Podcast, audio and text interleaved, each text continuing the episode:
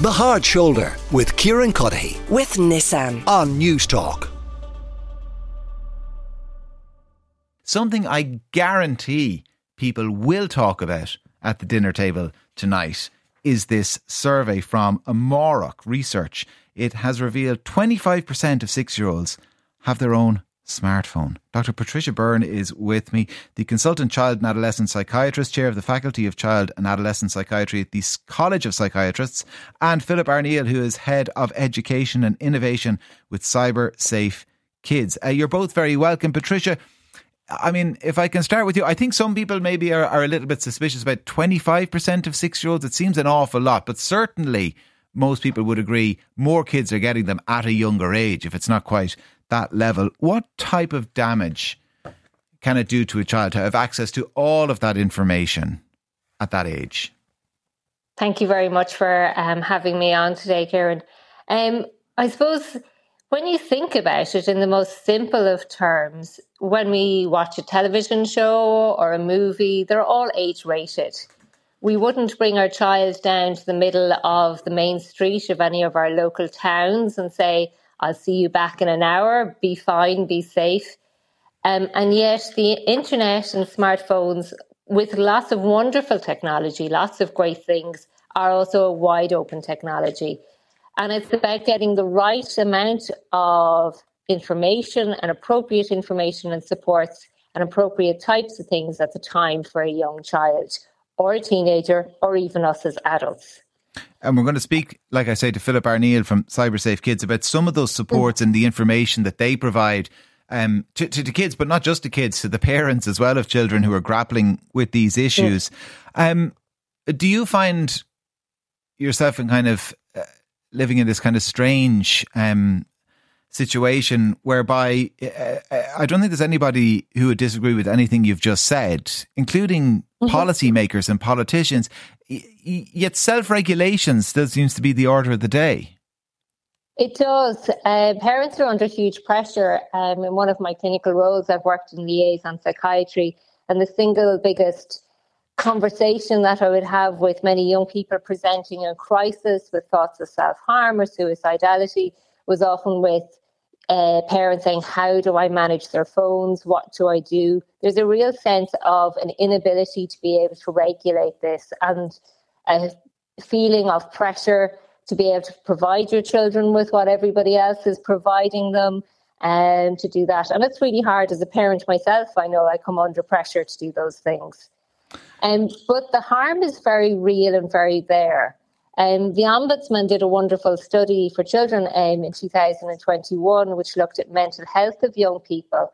And the young people aged uh, 12 to 17, over half of, approximately half of them identified pressure from social media as a major source of stress. Mm. Um, and that hobbies would be the best thing to help their mental health.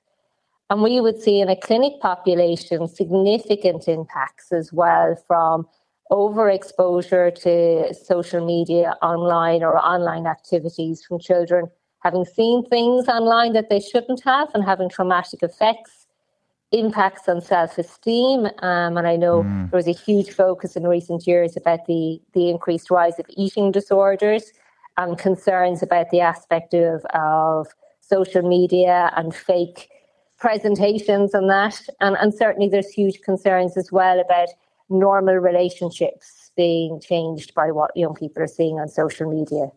So it's a valuable resource, but not one that's going well with self regulation. I mentioned Philip Arneill, who's head of education and innovation with Cyber Safe Kids. Uh, Philip, what are the most common questions that you and your colleagues get asked by parents, parents of kids who are kind of in that age bracket wherein they might start to ask questions at home. Can I please have a smartphone? My friends at school all have smartphones. My teammates all have smartphones. I really want a smartphone.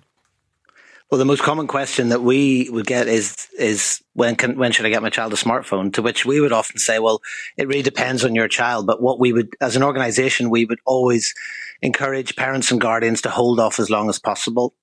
And it was interesting to hear Patricia's comments there because what she was describing with the cinema was actually the, the theme of, of one of the first videos that we made in the same rules apply campaign that we launched today and, and looking at these offline analogies saying, you know, you wouldn't let your child go to an 18 uh, film. You wouldn't let them invite strangers to your house. And, and the theme of this uh, the video this year is you wouldn't let your child drive themselves to, to tennis practice. And, and, and the, the unfortunate thing is that, you know, in the online world, we're letting children do things that are bringing, you know, similar kinds of harms and potentially harmful content and contact into our children's lives in an unsupervised way. So when it comes to smartphones, we would encourage to hold mm. off as long as possible. We understand that, you know, there are perhaps security concerns if your child's like going to school by themselves, for example. But the other thing to think about as well is with younger children, it's not just about smartphones actually, because they're also using tablets and they're also using consoles. And those are the top three uh, most popular smart devices from our research. And so, whether it's a smartphone, a tablet, or, or uh, a games console, what's really key is, is supervision and monitoring and discussion about children's online lives in exactly the same way that you would do with your children in an offline capacity. So, uh, is there, and, and, and, I appreciate the word kind of ignorance comes with a, a, degree of baggage. So, I don't mean this in a judgmental way, but is there a, a level of ignorance amongst parents about the dangers that kids are exposing themselves to? I think sometimes when we deliver sessions to adults, you know, they, they're shocked at some of the things that, that children can come across. I think also parents and, and guardians feel overwhelmed and, and that's completely understandable. And, you know, you asked about common questions. Another common uh, statement that we would hear would be, you know, I, I, just don't really know what they're doing online. And I think, you know, at the risk of, of parent bashing, you know, that's not what we're here to do. We want to increase awareness. We want to provide resources and help. But we also, I think, need to say, you can't say that anymore. You can't say, I don't know what they're doing online. You have to know what they're doing online. And it's actually very easy to find out in the same way that you wouldn't if you know if you came around to someone's house and you said, "Oh, where are the children?" They said, "Oh, I don't know. They're out somewhere. I've no idea." That would never happen. So similarly, eh, you know, when it comes to what they're doing online, you've got to know. Part of the campaign that we released today, there's a digital parenting booklet that parents can access. It's on our website, cybersafekids.ie, and in there, it's full of advice, tips, resources and links and helpful places that they can go to demystify the online world a little bit if you like. So you don't need to become a TikToker. You don't need to open a TikTok account, yeah. for example, but you can go on there and find out in a minute, you know, what is TikTok? Why might it be harmful? Why do my kids love it? And mm. then, you know, you're able to have those discussions with your children in a much more informed way. And uh, Philip, I'm conscious sometimes, you know, um, uh, the conversation around this acknowledges that, you know, the horse is bolted to a degree and we've got to kind of uh, uh, uh, live with the world that we are in rather than the one we would like to live in. At the same time, I mean, once you creep down the ages, once you're getting to kind of, you know, five year olds, six year olds, seven year olds, I mean, there's an argument to tr- still try to get the horse back into the stable, isn't there? Yeah, I think it's it's possible at any age, really. I mean, I think part of it is a societal issue. You know, we we look at this in, as not about smartphones or not about banning this or it, it's a whole picture. We've got to educate from the bottom up. We've got to raise awareness through campaigns. And then we also need this regulation and legislation from the top down that you talked about yeah. earlier when you were discussing self-regulation. And it's possible, you know, we're not trying what, to put What the, would be the, the argument against a ban on access to smart devices like this for any child under the age of nine?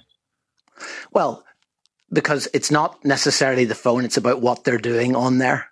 So that's the point, you know, uh, because if you don't give your child a smartphone, they can still go around to someone else's house and perhaps there's less supervision in that household and they're online and they're potentially looking at harmful things or and, making harmful and, content. And, and Philip, I hate to break to you, my older cousins used to give me cigarettes as well when I was younger. but it doesn't mean that, I mean, I should have been able to buy them myself. No, and and you know, six and seven year olds have smartphones. They're not going out and buying those themselves, right? So parents and guardians are giving those phones to them. So as I've said before, we would discourage that for as late as pos- as you possibly can. Yeah. But the, but, but the I, reality I just don't know what, what's the argument against just taking a harder line on younger kids. Again, I appreciate the argument, you know, about that the reality of life and that there's lots of kids certainly from if, once they get to secondary school age. I think that horse is well and truly bolted, disappeared over the horizon. But younger than that, And I struggle to understand the, the, the strong argument against a ban. Yes, yeah, but the, but, but the reality is that actually those things are in place and they're not being enforced. You know, the the the, okay. the minimum age of restriction for social media platforms is 13. The digital age of consent in Ireland is 16. But this is not being enforced because we're still allowing a situation where there's self-regulation. We mm. know hmm. from our own research, 84% of 8 to 12 year olds already have at least one social media account. So that's not working. So it, we've got to look at it and this societal approach. And yes, we can talk about smartphones and definitely there's no need for a nine year old to have their own smartphone, of course. But the reality is they do, they have access to it. And not only that, they're getting access to platforms such as TikTok, Snapchat, Meta that they don't, we're not designed for them and they shouldn't technically be on until they're at least 13 and actually until they're 16 with parental supervision. So we've yeah. got to also address these issues. Philip Arneill, Head of Education and Innovation with CyberSafe uh, Kids, and Dr. Patricia Byrne, Consultant Child and Adolescent Psychiatrist, Chair of the Faculty of Child and Adolescent Psychiatry at the College of Psychiatrists. Thank you both very, very much uh, for joining me. I thought schools were the problem, says one listener with the smartphones, and that banning them there would sort out this issue. So, what are the schools doing about this? And somebody else says smartphones should be banned until a child reaches 18, period. The Hard Shoulder with Kieran Cuddihy. With Nissan. Weekdays from 4 on Newstalk.